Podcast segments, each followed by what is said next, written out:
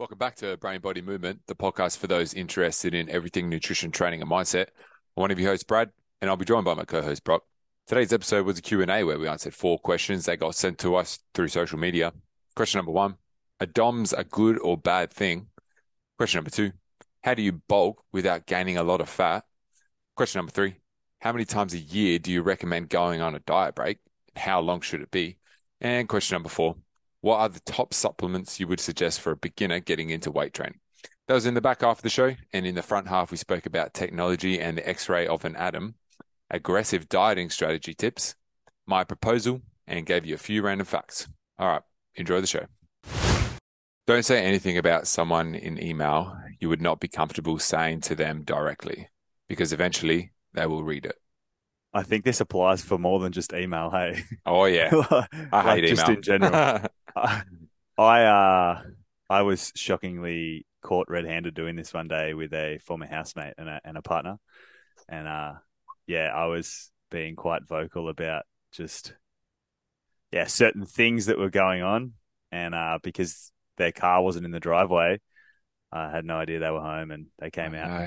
Look, to this day, everything that I said, I stand by everything that I said, but would I have said it to their face? Probably not. But, That's a good test though, isn't it? It's like, if you can, whatever you're saying, just say it to their face and be candid with them. Yeah, exactly. But it was things that, like, there's certain things that you can think, but you probably wouldn't say to someone's face. And there's certain things that, and I was just vocalizing things that I thought to my housemate, Mitch, at the time. And we were both caught red-handed. There was a bit of animosity in the house then until we moved out. But I learned my lesson then very quickly. But putting it in writing is like a whole nother level. Like then there's proof and record of evidence, happening. There's like actual evidence. So, but I mean, that's where we're going with AI, right? Like deep fakes are happening, and you're not going to be able to tell whether someone's actually said it or not. Like no. There's going to have to be like an authenticity, like little logo in the bottom corner or something, or like I don't know how you're going to tell because some of them are pretty gnarly, but be careful what you put into writing. Yeah, definitely. Have you seen that AI generated Joe Rogan and Steve Jobs interview? No, I haven't. Amazing. It's so good. So if you haven't, listen to that. It's like you can tell that it is a bit like the tonality and then a bit of the way that they say different words, but probably about 75% of the way there, you're like, damn, some spots you're just like, that is like full conversation going on and stuff. But yeah, it's funny you say like in writing, it's probably worse, but then you also got to think people when they hear you speak, right? And you're like, I didn't say that. And then they start making up words of like how it actually was because our memories are so bad. So then to that degree of the writing, at least it's exactly what you said. Whereas other people may think, oh, he said this and then said this. And then every time they start saying that to someone about what you've said, they then add on more. And then it makes it like 10 times worse. And you're like, that's not what I said. And it's like, whereas in the email, you're like, no, that's exactly what I said. It's in writing. So I could see you don't have the paper trail so much. But yeah, if you do have it said like in writing, it's, I don't know if it's better or worse, but it's better not just to say anything unless you are willing to say it to their face. That's what I try and, I guess, hold myself accountable to as well. When I don't like talking about people. I think, there was a really good quote about, it's going to sound bad, but it's like, what is it? It's like small minds talk about people, smart people talk about things, and then intelligent people talk about ideas. I think that was the quote or something. I think that's really cool about like ideas around stuff. That's what I try and get to because like talking about people, like where are you going to get to it? You know, like what are you going to get out of it? Not much, really, especially if they're not there and then defending themselves. Because everyone's side of their story is always right, apparently. Whereas, like, I always like to see both sides of the story, and that's a proper conversation. That's why I like having with you, talk about ideas and sometimes things as well. But we talk about people sometimes, but you know, I think it's a good range of like the percentage of what you can talk about. what's the saying, right? There's three sides to every story. There's one side, there's the other side, and then there's the truth. Yeah, exactly. Everyone will give you their own interpretation of the truth, which is just, it's just their interpretation, right? And that's where things can get like muddied. Like you said, it's they've interpreted it this way, and then they've embellished it a little bit more here, and then someone else has interpreted it a different way, and then embellished that a little bit more somewhere else, and the story is completely different to where it started out initially. Yeah. But yeah, choose words widely, both written and spoken, and yeah, what benefit do you get out of talking about, unless it's someone like in an educational sense and you're like, oh, I've learnt this from so-and-so, or so-and-so has implied this, but that might be an idea as well. Yeah, exactly. About. Yeah, exactly. So ideas, thoughts, I think are worth exploring and talking about, even on your own, right? Like journaling, writing it down, being like, okay, I've had this idea. Is it, I'm about to talk about someone. Is it Mind Pump Adam who says when he's stoned, sometimes he just writes down thoughts, and then when he's sober and wakes up, he's like, yeah, nah, that's a shit idea. yeah, I've heard that.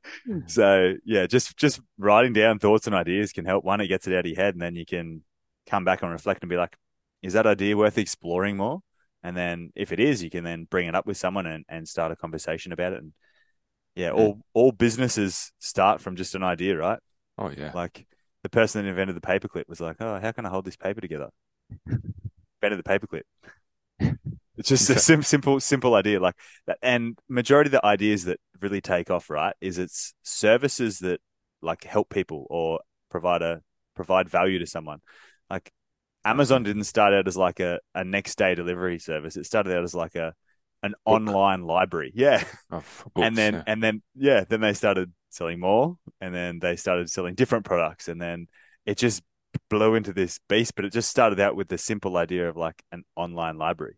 Mm-hmm. So don't dismiss your ideas straight away. Write them down and be like, okay, could that potentially work? And then go from there and reflect on it yourself before you bring it up with someone else, if you're nervous about it, and then bring it up with someone else that you feel as though you can confide in well. And then from there, it'll just blossom and go forward. Yeah, exactly. Everyone's got ideas, but it's also like the implementation of it as well, of like saying something and then pondering on an idea. You know, oh yeah, I thought of Uber before. It's like, all right, mate, like, no worries. Yeah, that's such like, a dribble. That yeah, it's like, I could have done that. I could have easily done that, and it seems so obvious at the time. But I guess back in the day when, you know, with cars and stuff, yeah, if you are like, was it Henry Ford or whatever? Who was it? Henry Ford that did the first car? I don't know. Anyways, doesn't really matter. It's more like if you asked people what they wanted, they would have said a faster horse.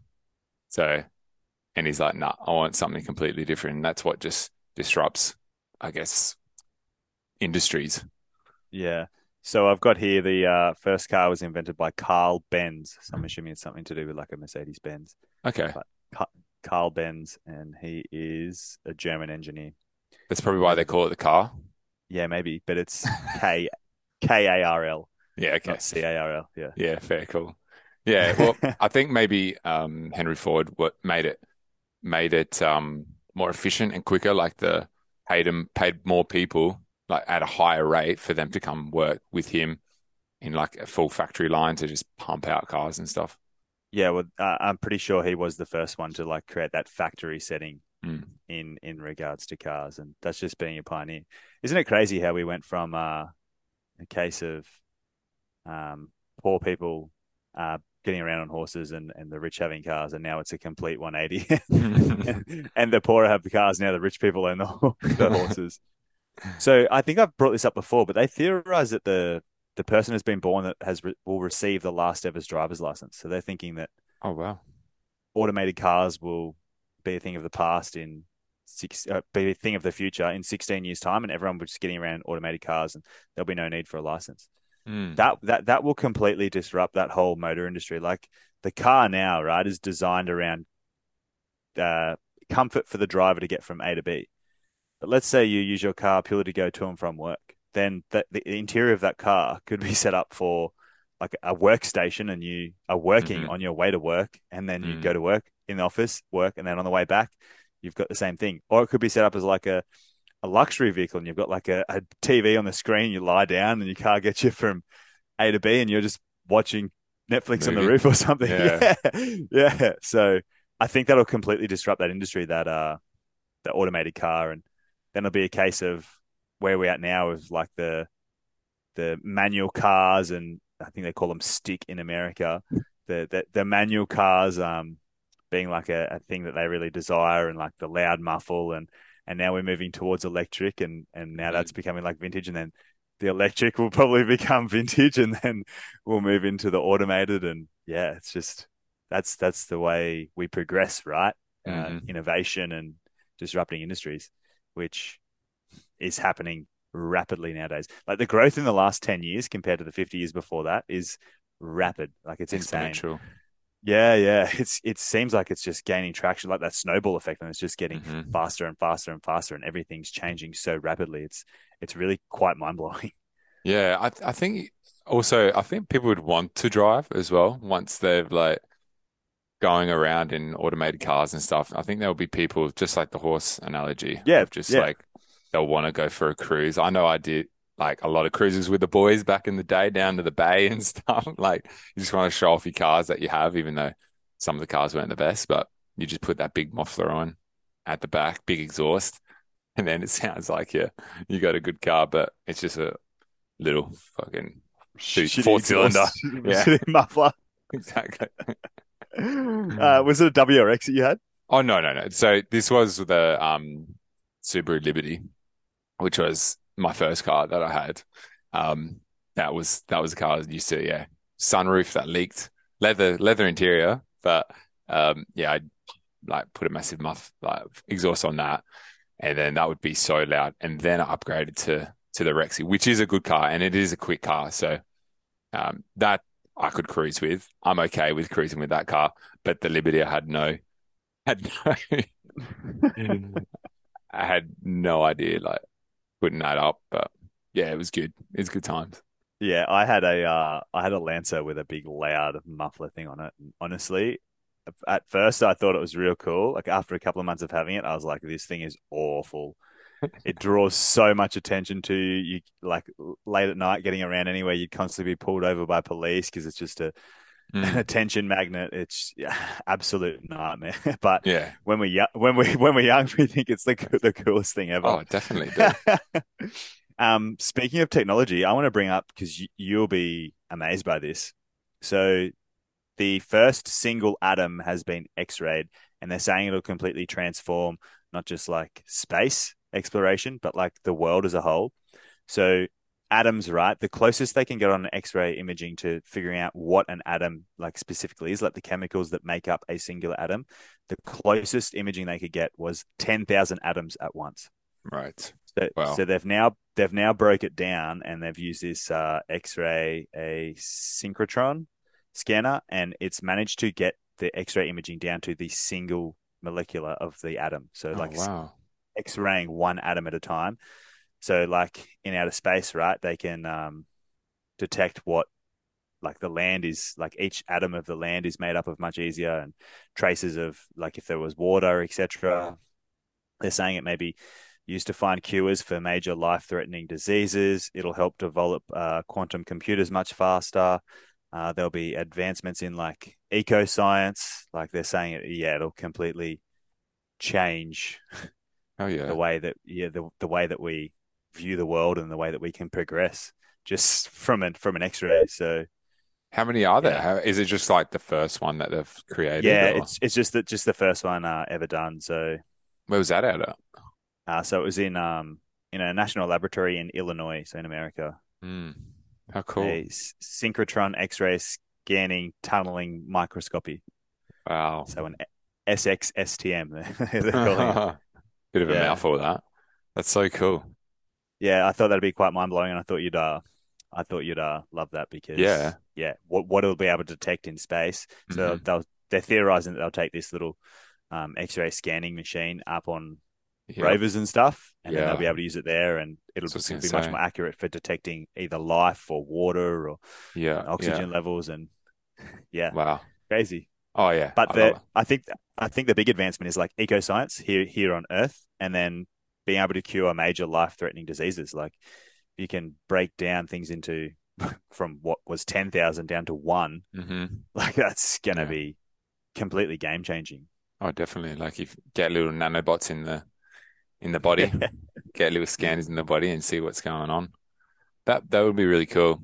I'm glad we've got smart people onto this shit because like I'm like, let's pump some iron, man. You'll be right. Like, I love hearing about it and stuff.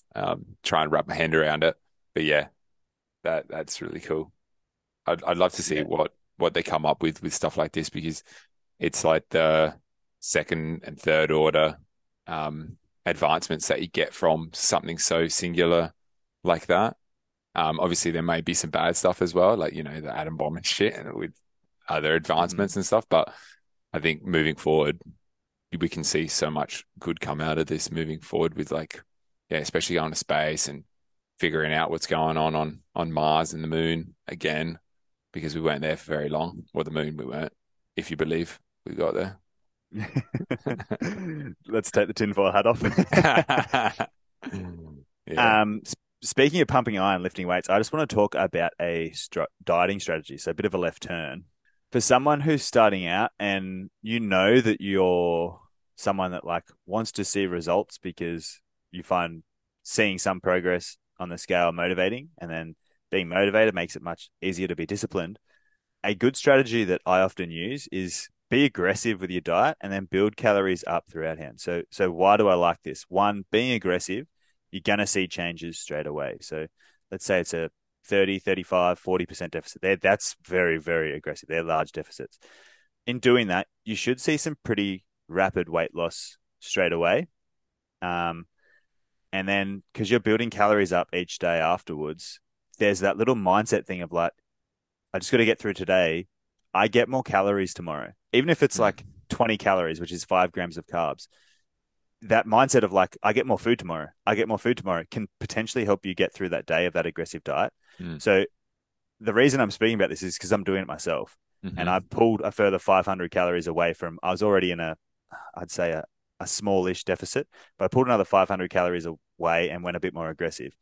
And it's just a little mental thing of like, I get 8 grams of carb, 2 grams more fat tomorrow. And I know each day I get more food, I get more food.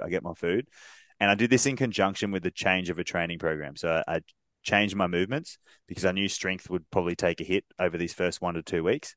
But like, it's honestly the mental aspect of it. And I do this with a lot of people that I work with of going aggressive and then getting more food. Like, it's like, oh, I'm eating more now. Yep. And I'm still seeing weight loss, but you get that initial big chunk done and that's motivating. You're seeing progress and then you can progress from there. Yeah. What's your thoughts on that? Mate, you know, I fucking love aggressive diets, but it really depends on the person as well, who I'm working with, and their mindset around it.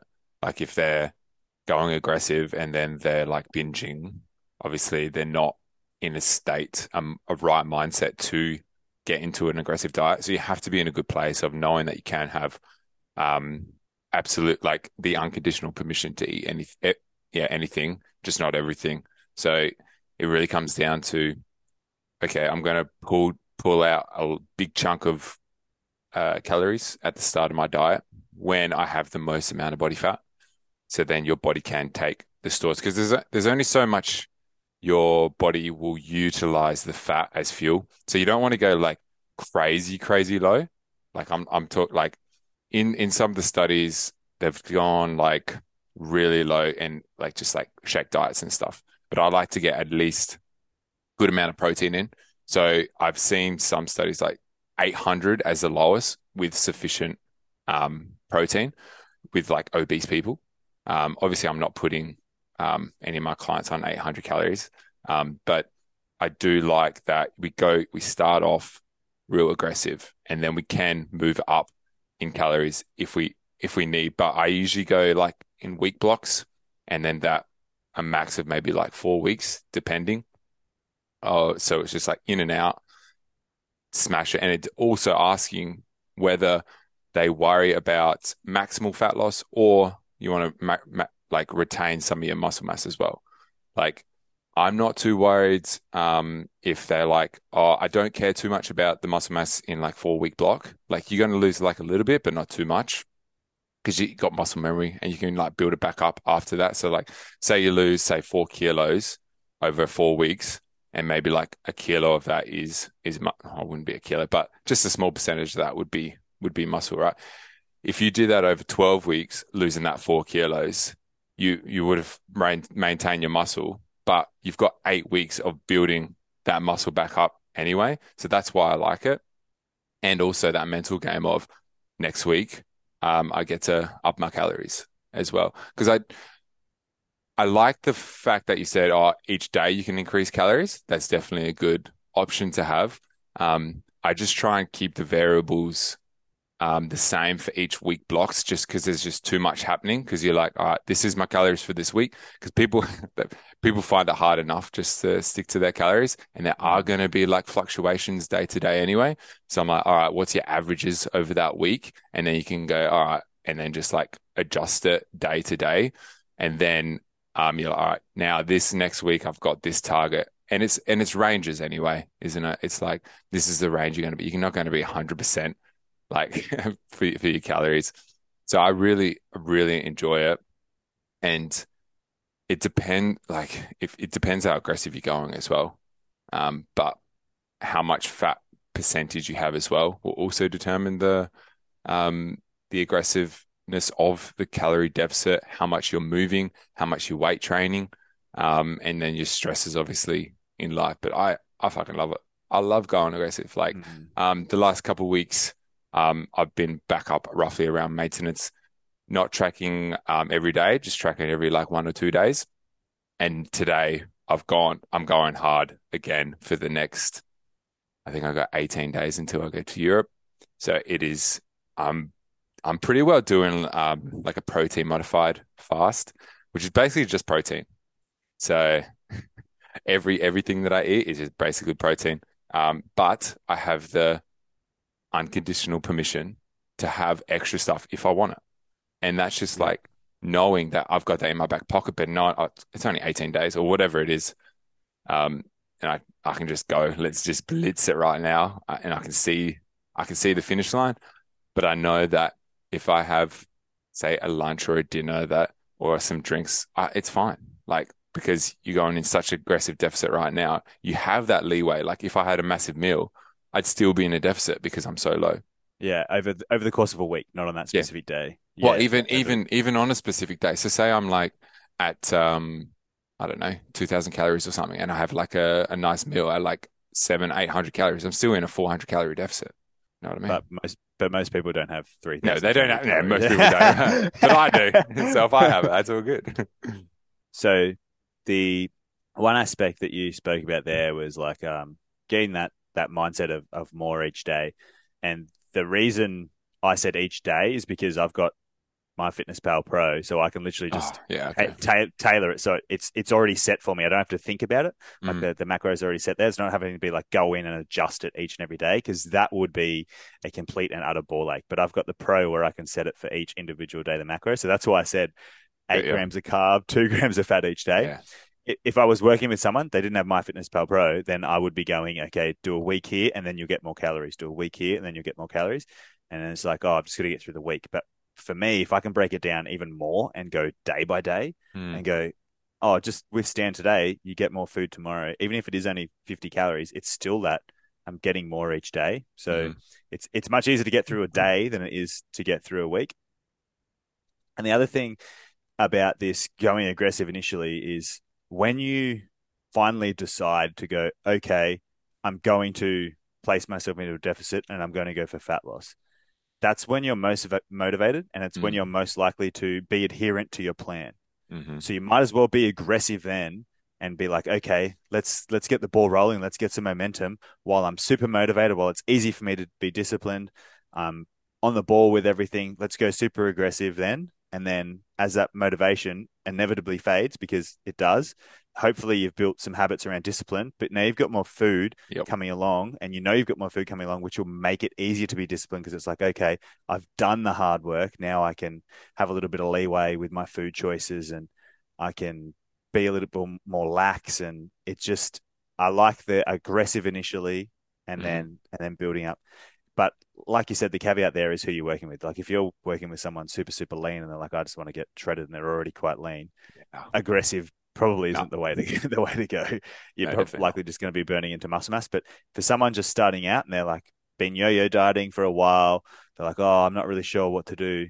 Track your calories, be aggressive with your deficit, do it for a week. You'll be like, oh, wow, I thought there was something wrong with me. I thought there was a reason why I couldn't lose weight. I've tried this diet, I've tried this diet, I've tried this diet, but I could never stick to them.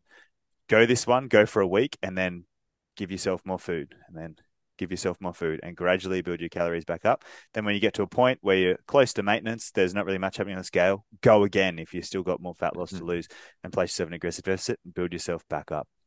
I really like that strategy and just thought I'd bring it up.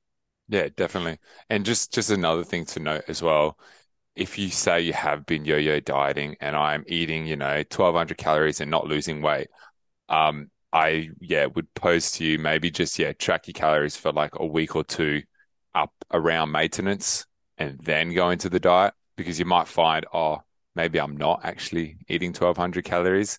And it's just like absolutely everything that you have. And then it might be, okay, maybe I'm like doubling up everything that I'm eating right now, and I'm just eating bites of food off my kid's plate or something, like daddy tax or whatever they call it. So it's like, just be mindful of everything that go on in, because you forget, you just do. But if once you're aware of everything, and those late night runs to Maccas or whatever, and then even alcohol and stuff, it's it all adds up.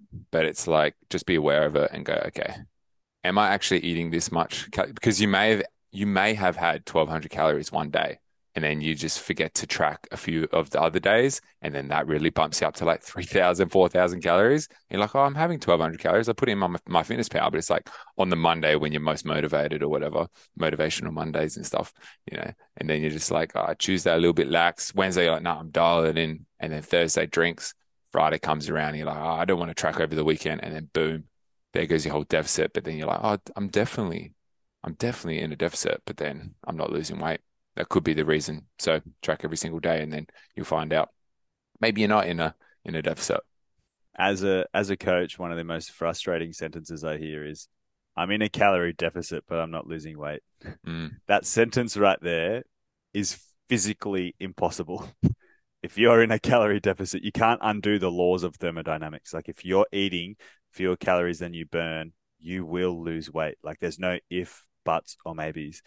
If you don't think that's the case, don't eat food for a day and watch your weight on the scale. Like it will literally change. You will literally lose weight because you're not eating food, because you've burnt calories throughout the day living your life and you haven't consumed anything. So you've burnt fewer calories than you consumed. Like it's one of the most frustrating sentences. And it's just a lack of awareness. Like I'm not trying to bash on people here. It's just a lack of awareness. Like just don't know.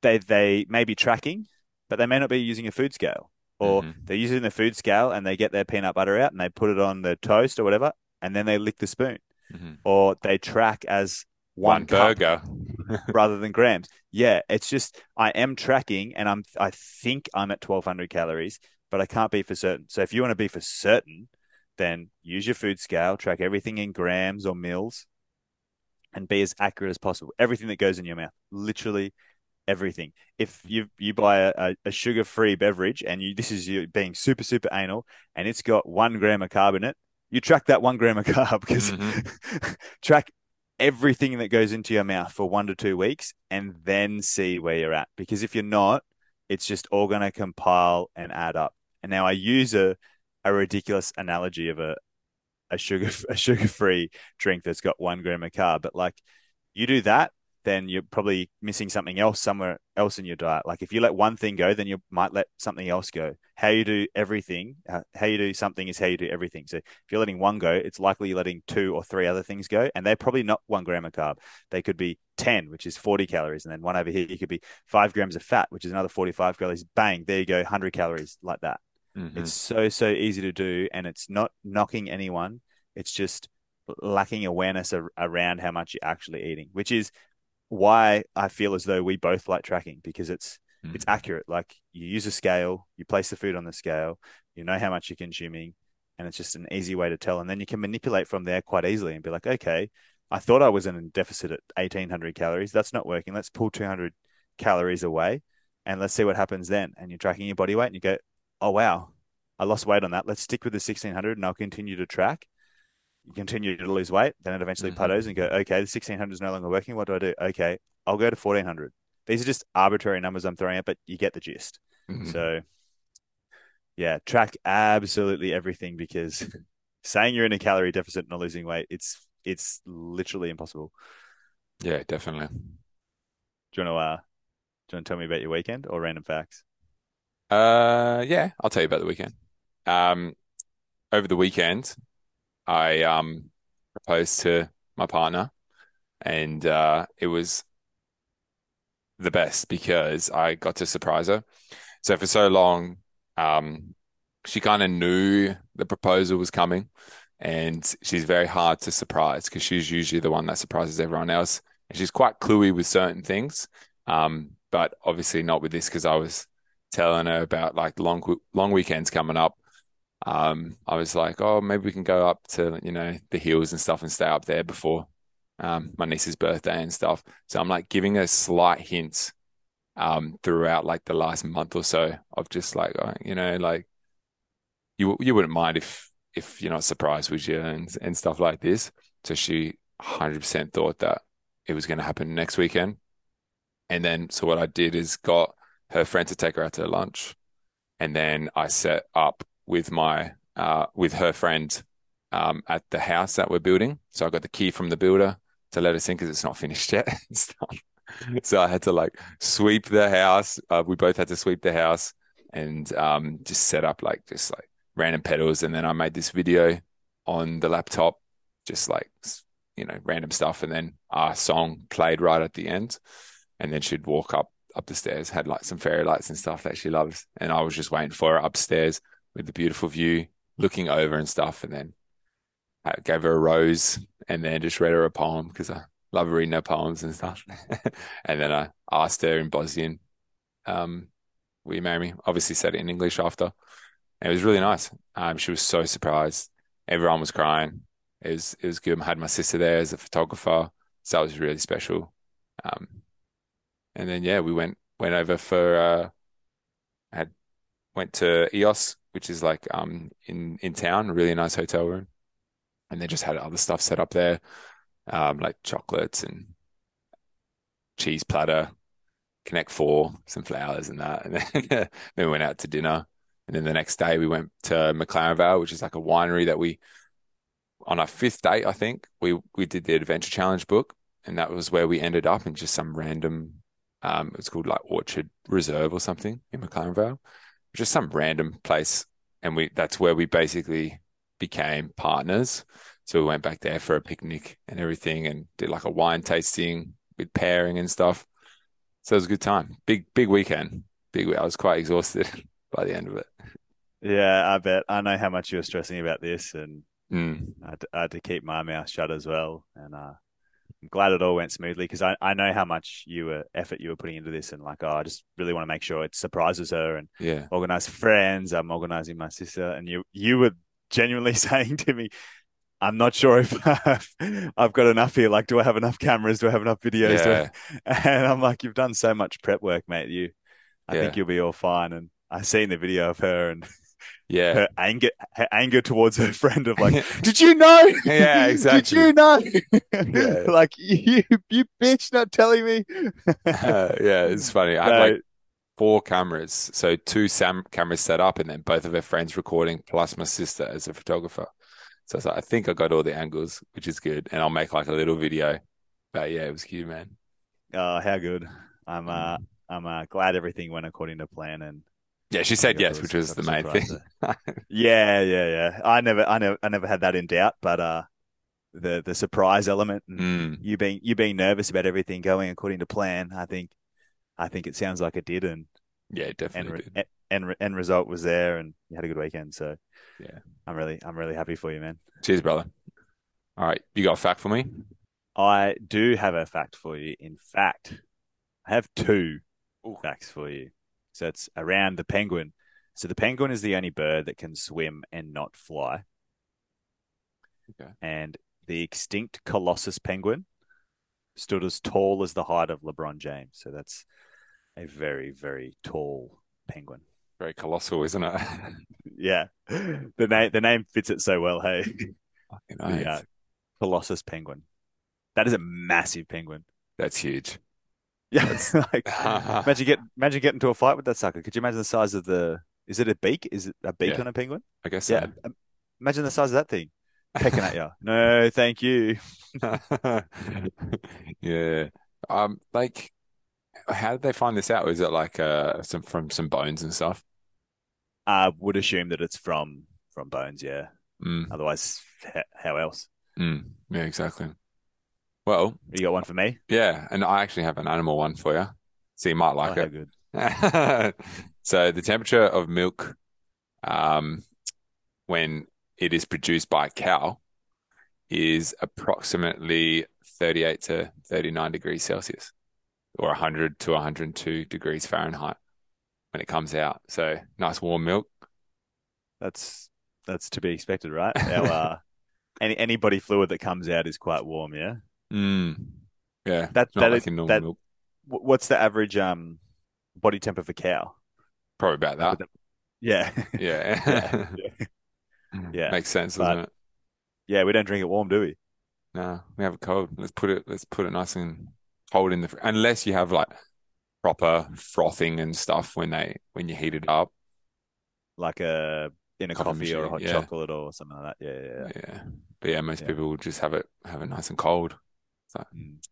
I still think people that drink a glass of plain milk on its own, I think that I don't know how people do that. Hey, oh really? I used to be able to do it, like a glass of milk and cookies, but now I think that's in the same category as like eating the stringy bits off bananas and that sort of strange behavior. Oh, it's funny you say that. Like I haven't done it in so long, but I do remember having it when I was like a little tucker. I would just like smash some milk. Probably because there was no Milo left. Like, I just have scoops and scoops of Milo. It'd be like 50-50. I was the same. I think we're all the same. Like, a scoop would be like heaped like up, like massive. Yeah. And there'd be like three of them. And then you just like, and then you'd see the blob come up to the top and just sit there. Yep. And you're like, oh, yeah, this is delicious. I never liked it hot, though. I never liked hot Milo. This tastes good.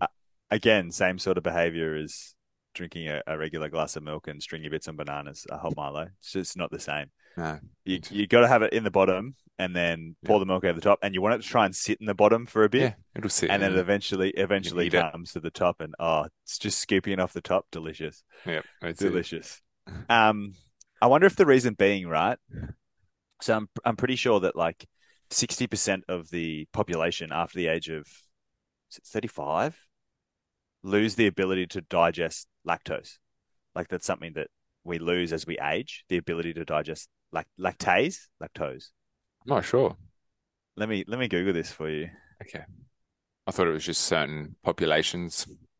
Yeah. So after childhood, about 2/3 of the world's human population loses the ability to digest milk. So yeah, after childbirth. So after childhood. So like when they're drinking milk. There is certain populations like a lot of the Asian cultures, I believe, struggle with lactose, whereas a lot of the Scandinavians, like it's totally fine for them, and the Scottish as well. It's just like, it's part of life, brother. Yeah, brother. Okay, let's get stuck into some questions. Let's do it. Before we get to the questions, I just want to ask a small favor of you. If you could leave us a 5-star review and share this episode with family, friends, or to your Instagram stories, we would really appreciate it. It helps the podcast grow, get into more people's ears, and costs nothing but 2 seconds of your time. Thanks for listening and your continued support. I hope you enjoy the rest of this episode. Question number 1, are DOMS a good or bad thing? Okay, well, first we got to...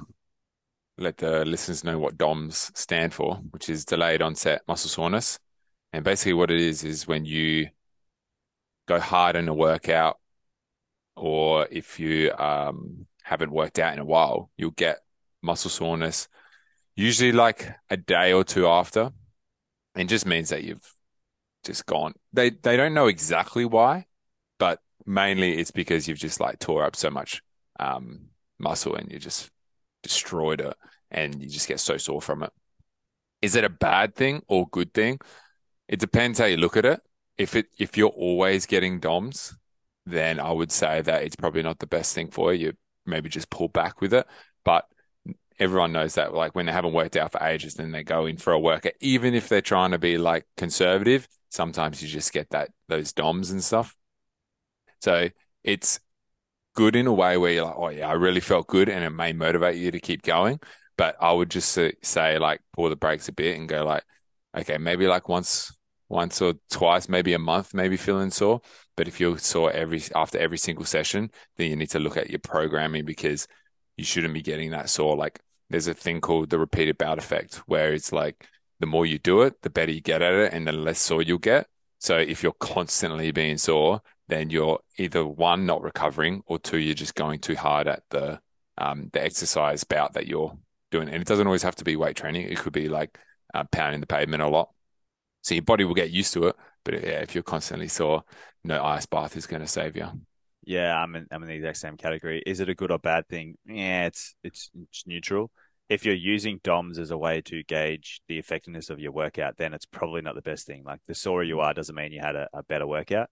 In fact, if your DOMS are too severe, it's going to impact your ability to recover, and then it'll affect your training intensity of the next session. So a little bit of DOMS is a good thing, but if you repeat the same workout again next week, like you mentioned yourself, and you've got the same level of DOMS, then you haven't made progress during that week. So you maybe scale back a little bit, have a little bit less DOMS, and then if you recover the next time, then you can look to increase your volume from there, and then, yeah, build your way through or progressive overload. But are they a good or bad thing? They're neither. Yeah. I know pretty much every time I switch gears, so with a training block, pretty much every time I switch gears, that first week will be the week that I'll have the most DOMS. Or let's say I take a week off training and then I come in and I try and go at the same intensity that I was beforehand. Don't do this, because the DOMS will be severe because you're not adapted to it. Your body hasn't adapted to the training stimulus. You've taken a week off and then you've gone in with the same level of intensity. Always after a holiday or something like that, ease yourself back in. Go 50%, 75%, 90%, and then go 100% in that final week. I would argue for most programs, that's probably a good strategy, even if it's like 70, 80, 90, and then that last week you go 100. Or if it's 80, 90, 100, and then you try and progress and go to 110 the next week. That would be the way I would structure yourself through a program, regardless of whether you've taken a time off holiday or not. And that's a way of minimizing DOMS in that first week of that new exercises, new rep scheme, new tempos, new amount of sets. And it's a way to minimize that DOMS factor because, yeah, if it impacts your recovery, it's going to impact your results. Yeah. And also, like, it's a hard one because I hear people say all the time, oh, I'm sore, like I had a great workout, and you're just like, no, like you went too hard. And it's hard when you first start training people as well to get that through the head of like, maybe they need to feel a little bit sore to make sure that they may think that it's working.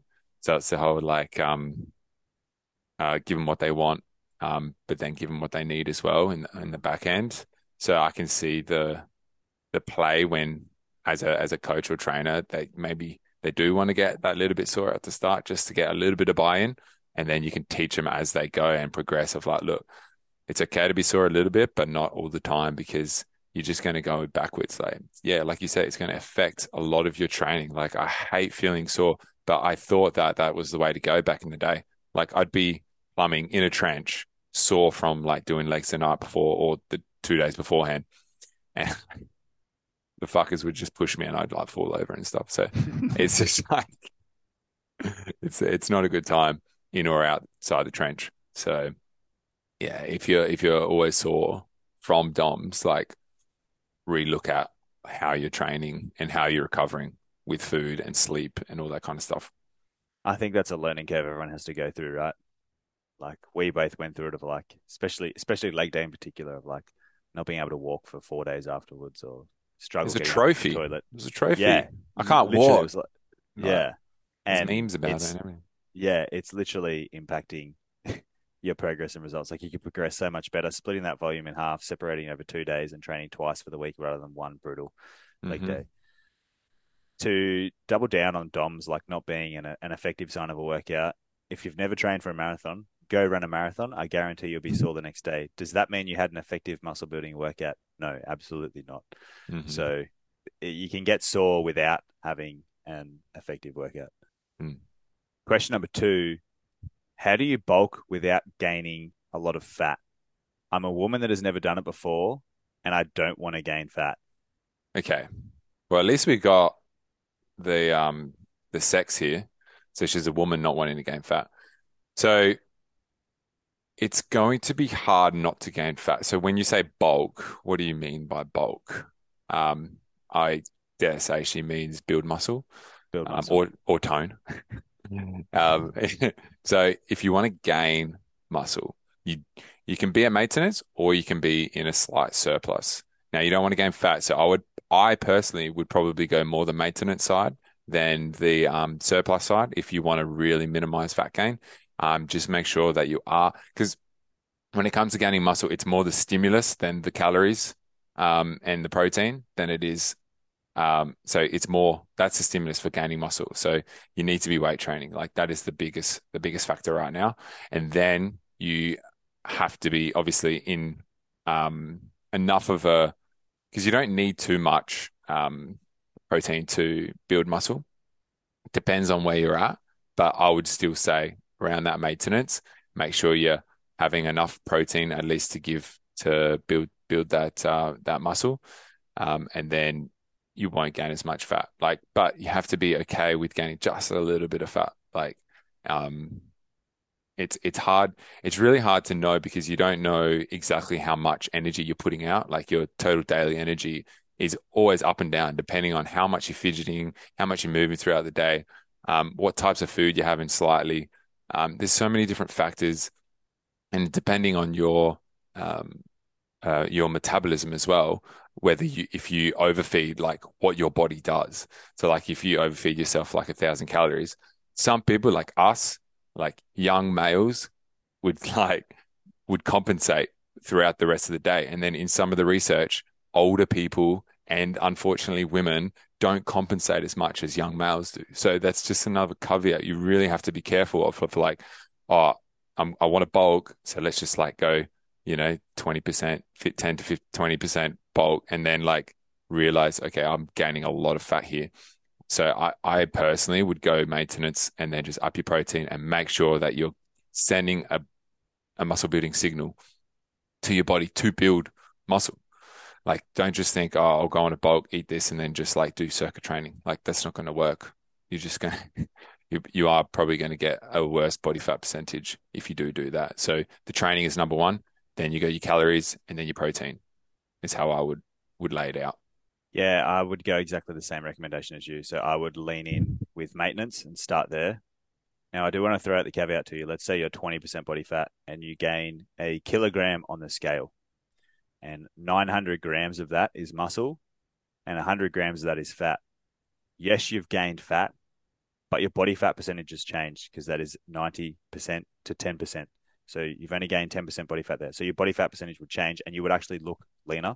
So don't be too scared about gaining fat because in building muscle, you will likely gain a little bit of fat. But if the percentage is smaller, the fat gain percentage is smaller than the muscle building percentage of where you're currently at, you will look leaner. So, and don't view it as like I don't want this right now. Majority of the elite level athletes you see use the same photos from when they are lean year round, but they go through like a 6, 8, 9 month dieting phase. Now, here in Australia, we're about to go into winter. That's your perfect opportunity to go through a little bit of a gaining phase. So go through your gaining phase through winter. You're going to be covered up with clothes anyway. You might be a little bit uncomfortable, but usually on the other side of discomfort is change and growth. So go through that little bit of discomfort, and then out the other side of that, you can strip. We've talked about this before. Stripping fat is significantly easier. You can do great things with fat in 4 weeks, 6 weeks, 8 weeks. It's very, very difficult to build substantial amount of muscle in 4, 6, 8 weeks, unless you're a newbie, unless you're enhanced. So just go through a bit of discomfort period, Be okay with gaining a little bit of fat. Like I said, if you're gaining a larger percentage muscle mass as compared to fat mass, you'll still look better throughout. But if you're really worried about gaining fat and your body appearance, then go to maintenance and do it really, really slow. Like, it'll be a much slower process, but go to maintenance and then just focus on the gym. So it'd be like, okay, I'm eating a maintenance, focus on the gym. Don't weigh yourself and just go from there. And as long as you're progressing in the gym, like it doesn't always correlate, but there's a fair chance that if you're gaining strength, that you will be building muscle throughout that process. So just focus on the gym and try and get away from the aesthetics, fat aspect, and look at other metrics, because where your focus goes, the energy flows. So if you're focusing on the training, then all your energy will go into training, and then you'll be more likely to give a higher intensity and build muscle. Whereas if you focus purely on the fat side of things, then your focus will go there. You'll focus on food, and then you'll be more likely to go, oh no, I've gained a little bit of fat, and then you'll restrict, and it'll just be one step forward, two steps back, one step forward, two steps back. So yeah, just go slow, and maybe you may have to be comfortable with being uncomfortable. Yeah. And so when you're training and increasing your calories slightly, so say they've come off of a deficit and now they want to go into a bulk, inevitably you're going to gain a bit of weight on the scale as well. So be okay with that. So that initial bump up in calories, it's just from, like, if you've increased your carbohydrates, water pulls in as well. So you might see like 0.5 kilo to 1 kilo just shoot up on the scale just from being at maintenance. So, and maybe just stress levels as well, like whatever it is. So just be mindful of that too. And then you're like, okay. And yeah, weighing yourself, if you do throw it away, you're going to be like, oh, have I gained fat? How do you even know if you've gained fat or not unless you've like looked at the scale? So just knowing that if you do look at the scale, it's going to bump up that first like week or so, and just let it calm out. And then if you do throw it out the way, concentrate on your training, and then maybe looking at yourself in the mirror with some pictures or whatever, and then that might be a better representation of actually how you look, because that's what you are going for. You want to look better. So what better way than to see yourself in pictures and videos or in the mirror instead of the scale weight, because that it can be very deceiving of like, I'm looking better, but I've gained more weight. And it's just like, well, yeah, you probably gained muscle, a little bit of glycogen here, you're filling out and you're looking a lot better. And it's a trip for people. And I understand it can be very demotivating when you see the scale go up, because you've taken so much stock in the scale and you've done all this hard work. And it's like, okay, let's just like take a step back. That's one metric. Let's look at all these other metrics and see the evidence that's in front of you. And I know it's hard, but just a bit of a wake up call of like, there are other measurements out there than just the scale. Yeah, absolutely. So I'm going to break it down into a pretty simple, like 5 metrics for you to follow if you're wanting to build muscle or bulk without gaining fat. So the first one would just be go to maintenance. The second one would be try and focus on your strength training and progression in the gym and place all your focus there. Ditch the scale and focus on how your clothes fit. So I'm going to use some very generic examples, but if you're male, which you're not, are your sleeves filling out more? Are your shirts tighter across the back, chest, shoulders? That tends to be a fairly common metric of bigger arms, bigger pecs, bigger shoulders.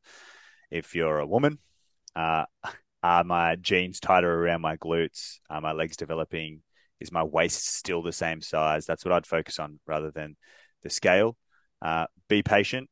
Like, that's a really key here for building muscle. And this is a great opportunity for you to hire a coach or use your partner as some form of feedback on, like, is my body shape actually changing here? Am I not gaining fat? And you need someone that's going to be ruthlessly honest with you. So that's where a coach comes in handy. A partner may be like too worried about being like, yeah, honey, you look good jeans in those jeans. Yeah. That's a fairly generic answer. When does my butt look big in this? Or yeah, it's a fairly generic answer. So that's where you need someone that's going to be ruthlessly honest with you, and you can check in with them and they'll hold you accountable and be like, what are you going on about? You're in your own head here. Keep going. You're doing great. So that would be the way that I would break it down in a more simple form. Maintenance, focus on strength training, ditch the scale, focus on how your clothes fit, be patient. And this is where you need someone to hold you accountable, like a second set of eyes. Yeah, it's huge having someone there, just because you're always looking at yourself all the time, and you can kind of over overlook at yourself too much, and it can just throw you out. So having those extra set of eyes can really help. Absolutely. They've theorized that if you were to walk past a clone of yourself in the street, you wouldn't even recognize them. Mm. That's how distorted your own self-image is. So a second set of eyes helps tremendously, and especially a professional like a coach. Mm. Question number 3, how many times a year do you recommend going on a diet break, and how long should it be? So this will determine how long you've been in a deficit. So this was a question that would come down to like people dieting. So they did like the Matador study, which did like 2 weeks dieting, 2 weeks off, which got some pretty good results. I don't know if it's been replicated though. And it's more for the mental aspect of anything than it is for actual fat loss. So obviously if you're not in a deficit, then you're not going to be losing fat. So the diet break, I think if you're constantly food focused and always yo-yo dieting, I think a diet break can really help. Just knowing, like, just eating, because the thing with the diet breaks is you're bringing yourself up to maintenance. All right, that's where you'll be staying. Like for most, if say you're going on a diet and you're happy with the way you look, you need to be used to just eating to live, eating to be at maintenance. And that's what diet breaks are for, of like, okay, I'm not food focused of what I'm eating, I'm just eating to live, like, because that's where you want to be. If you're at your perfect body image that you want, having a diet break is just like a mini replica of what you would be living like after that dieting phase. Because I think depending on where you're at, it's a good feeling to know that I don't have to diet again. And you're like, no, I'm happy with where I'm at. This is where I'm going to live. And then the diet breaks can really help with that. Obviously, they're not going to be 100%, because if you're still in a fat loss journey, that diet break won't be a good representation, because you'll be a little bit less calories than where you would be at that diet break, because you'll be a smaller person.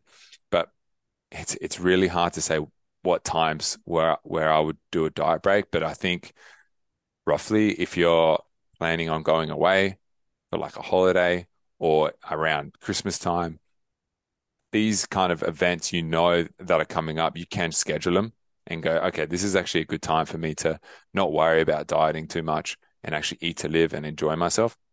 And it's a great diet break, because you're like, yeah, I'm actually losing fat later on in life, like beforehand, and now I can actually enjoy myself with friends and family and stuff. And how long should it be? It really depends, up to you. Like, you could go a week, you could go 2 weeks, you could go a whole month. There's no like hard or set rules with certain things. I know that I didn't expect, like, I planned a week diet break going up to Europe. I think one week, 2 times throughout, and I've done 3 weeks worth so far. So, and that's fine, but I'm like, it's not that I'm not adhering. Like, that's, I've set myself that. I'm like, I am okay with taking a diet break right now, because my stress levels are just a little bit up due to, moving and a proposal that I couldn't tell you last week. So it's like, it was very stressful. And now I'm in such a great mindset of like, yeah, let's go. Obviously there's going to be dinners and celebratory drinks that's going to come in, but that's why I'm going hard on the days that I can go hard. So then those days, it'll be like a refeed day or whatever. But yeah, it's very personal preference, and just know there are no hard or set rules. Like, you're in control of the way you do your dieting and stuff, and don't think that it should be a week or 2 weeks. Like, I think more than 3 days, which is a diet break, because if you're like up to 3 days, I would call that more a refeed day or two. And so at least like 4 or plus days would be more that diet break. Yeah. So the question, how many times a year do you recommend going on a diet break? I don't.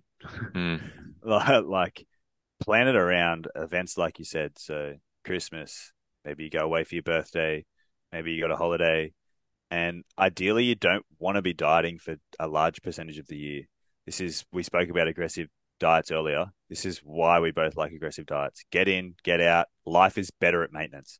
Mm-hmm. All aspects of life is better at maintenance. Sleep, training, mood, sex drive, everything is optimized when you're at maintenance, because dieting is a major stress on the body. It just wants to remain where it currently is. So the more time you can spend at maintenance, the better. So be aggressive with your diet and then live more of your life at maintenance. So that would be my advice. I don't really schedule diet breaks or anything like that. No. And how long should they be? As long as the event is. So let's say leading into Christmas, you're like, I've got 6 weeks until Christmas, then we go away on a family holiday for 2 weeks, but I still want to be focused on fat loss. Okay, well, go your 6 weeks, go aggressive, go have your 2 week holiday where you don't think about macros, you don't think about tracking, you don't think about dieting. You still be mindful of your food choices, try and avoid snacking, try and avoid drinking as much as possible. And then when you come back, go, okay, now I can reassess, but don't like view it as a diet break. Just be like, okay, I'm going on holiday for 2 weeks here, and I'm in different phase of my life. I'm just focusing on holiday, creating memories with family, friends, whatever it may be. So yeah, no hard and fast rules, but ideally you want to be spending majority of your time at maintenance, because like I said, life is just as a whole is better at maintenance.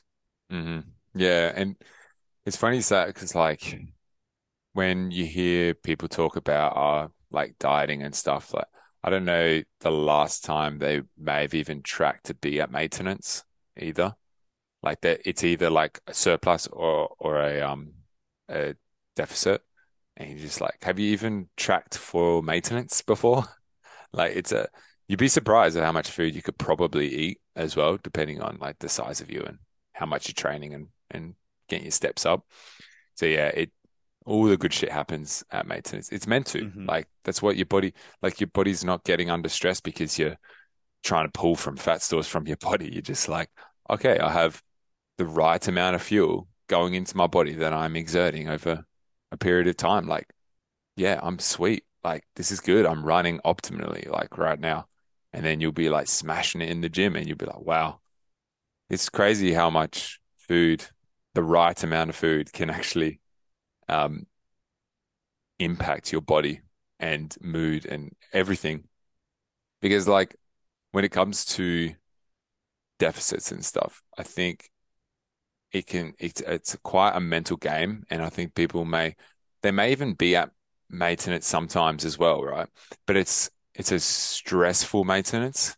Okay, just bear with me here because I'm just like thinking this through as I speak. So they'll go, okay, I'm going to go into a deficit. So they're restricting, and they're like, say their maintenance is say 2,200, okay? No, let's call it 2,500 for easy math. And then we'll go, okay, I'm going to go down to a deficit of, say, 2,000 calories. They get to the 2,000 and they're like, oh, I'm struggling right now. And then they just like, not binge, but they're like, oh, I've got to eat this extra because I'm just so hungry or whatever. And then they eat up to maintenance, and then they feel bad about eating at maintenance. Mm-hmm. And they're like, oh, this is shit. Like, I hate dieting, but it's like you're at maintenance. Like your body needed that fuel right now. I think it may be the mindset that you're having around this said food. It's just like, it's okay to be hungry. Like it's fine, but I think you're putting extra stress on your body, and then you don't actually know what good maintenance feels like. I could be completely wrong here, but I think it's like, no, I'm actually, these are my calories. This is how much calories. I feel good. I have no extra stress from this deficit that I'm putting on myself, and then I eat extra or binge or whatever, and you just like blow it all out, and then it's like a massive yo-yo. You're either like fully restricted or fully going into a surplus. So I think even just like being at maintenance and just enjoying the food for what it is, and not even tracking for a couple of weeks and just enjoying the food for what it is, and you're like, no, this is sweet. This actually feels good, because it does. It really does. That mental aspect is pivotal in that, right? So I've got a client that I work with online, and I've been working with him for well over a year. And the goal pretty much the whole time has been fat loss. There's obviously been life events throughout that year that have gone on, and weeks away where they've gone on holiday. I'm like, look, don't track. And they've lost a fair chunk of weight. I think like 14 kilos. Nice. Anyway, the last 2 weeks I've noticed that they've had weekends where they haven't tracked, and they've done things that they wouldn't normally do. So this week what I've done, I've just said to him, I'm like, look, your weight's probably going to go up a little bit, but don't stress. Just go to maintenance.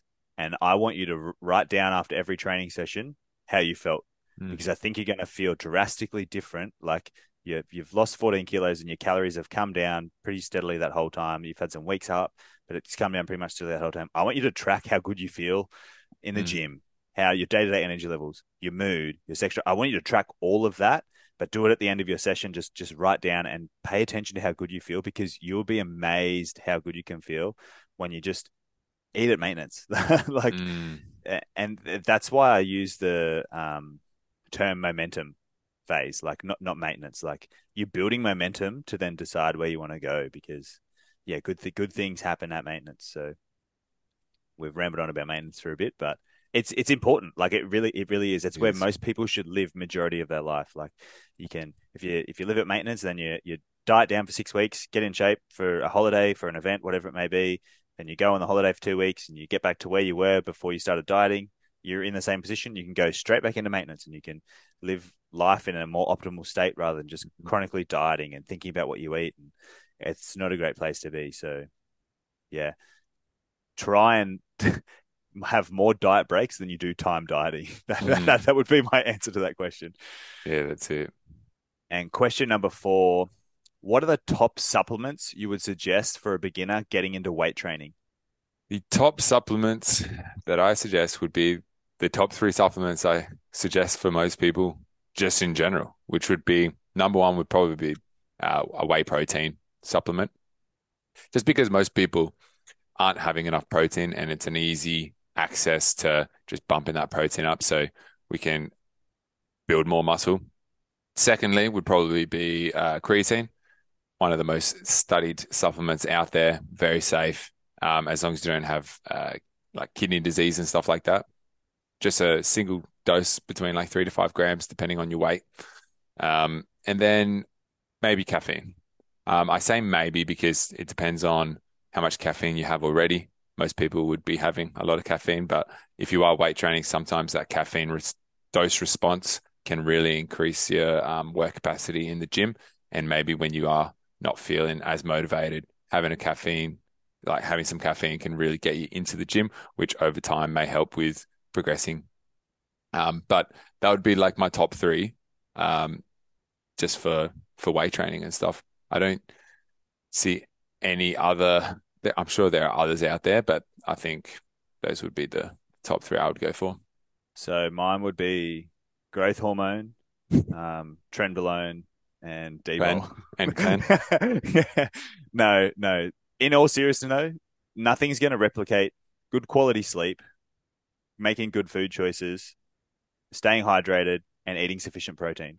That's the magic pills and supplements that people just aren't willing to take. Like if you're not taking care of those 4, then this question becomes completely irrelevant. Now, the one that I would be pretty adamant about would be protein. And that was in that 4 that I said there, making sure you're eating sufficient protein. So if you struggle to eat sufficient protein, that's when you would supplement with a protein powder. Creatine, like you mentioned yourself, it's another one that you can replicate.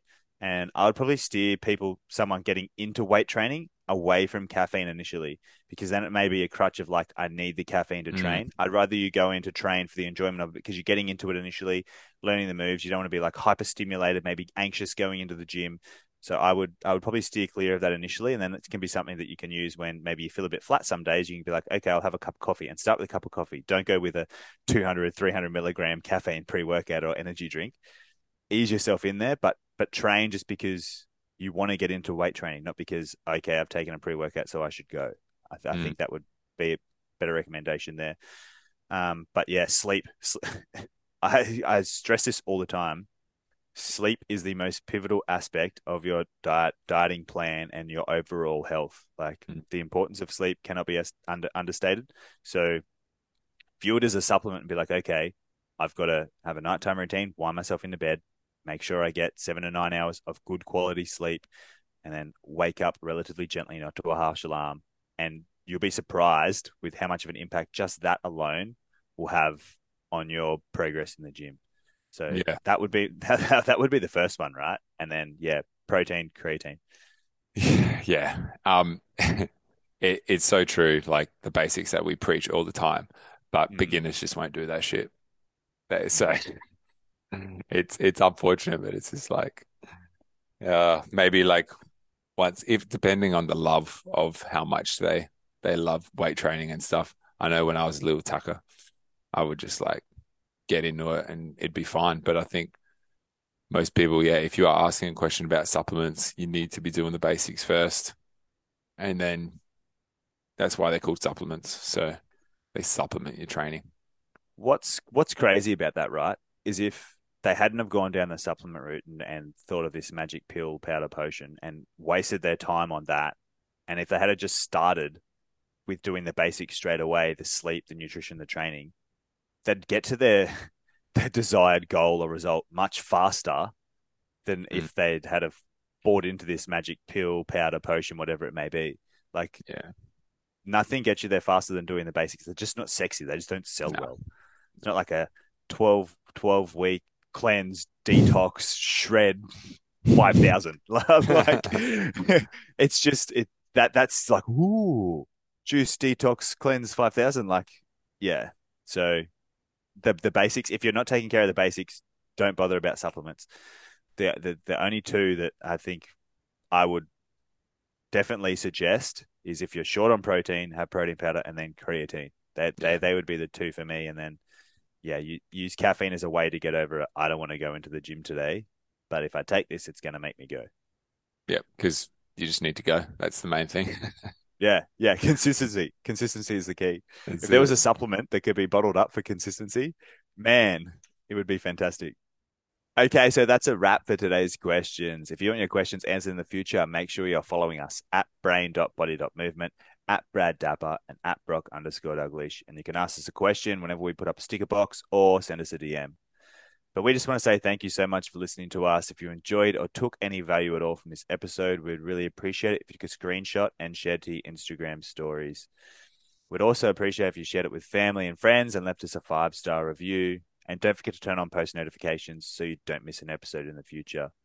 But before we go, we can leave you with a few things. Make your damn bed, get your steps in, and be kind to one another. Cheers. Yep, because you just need to go. That's the main thing. Yeah, consistency. Consistency is the key. If there was a supplement that could be bottled up for consistency, man, it would be fantastic. Bloody Siri. All good. She must have liked consistency, hey? Yeah, she did. Noise is gone. Brain Body Movement podcast for those interested in everything nutrition, training, and mindset. I want to be host, right? What the fuck is going on, bro? That's half the show, and in the front half, we discussed our training, nutrition. Jesus, sorry, bro. You got a minute and a half. Let's go. Yeah, I'll get it done.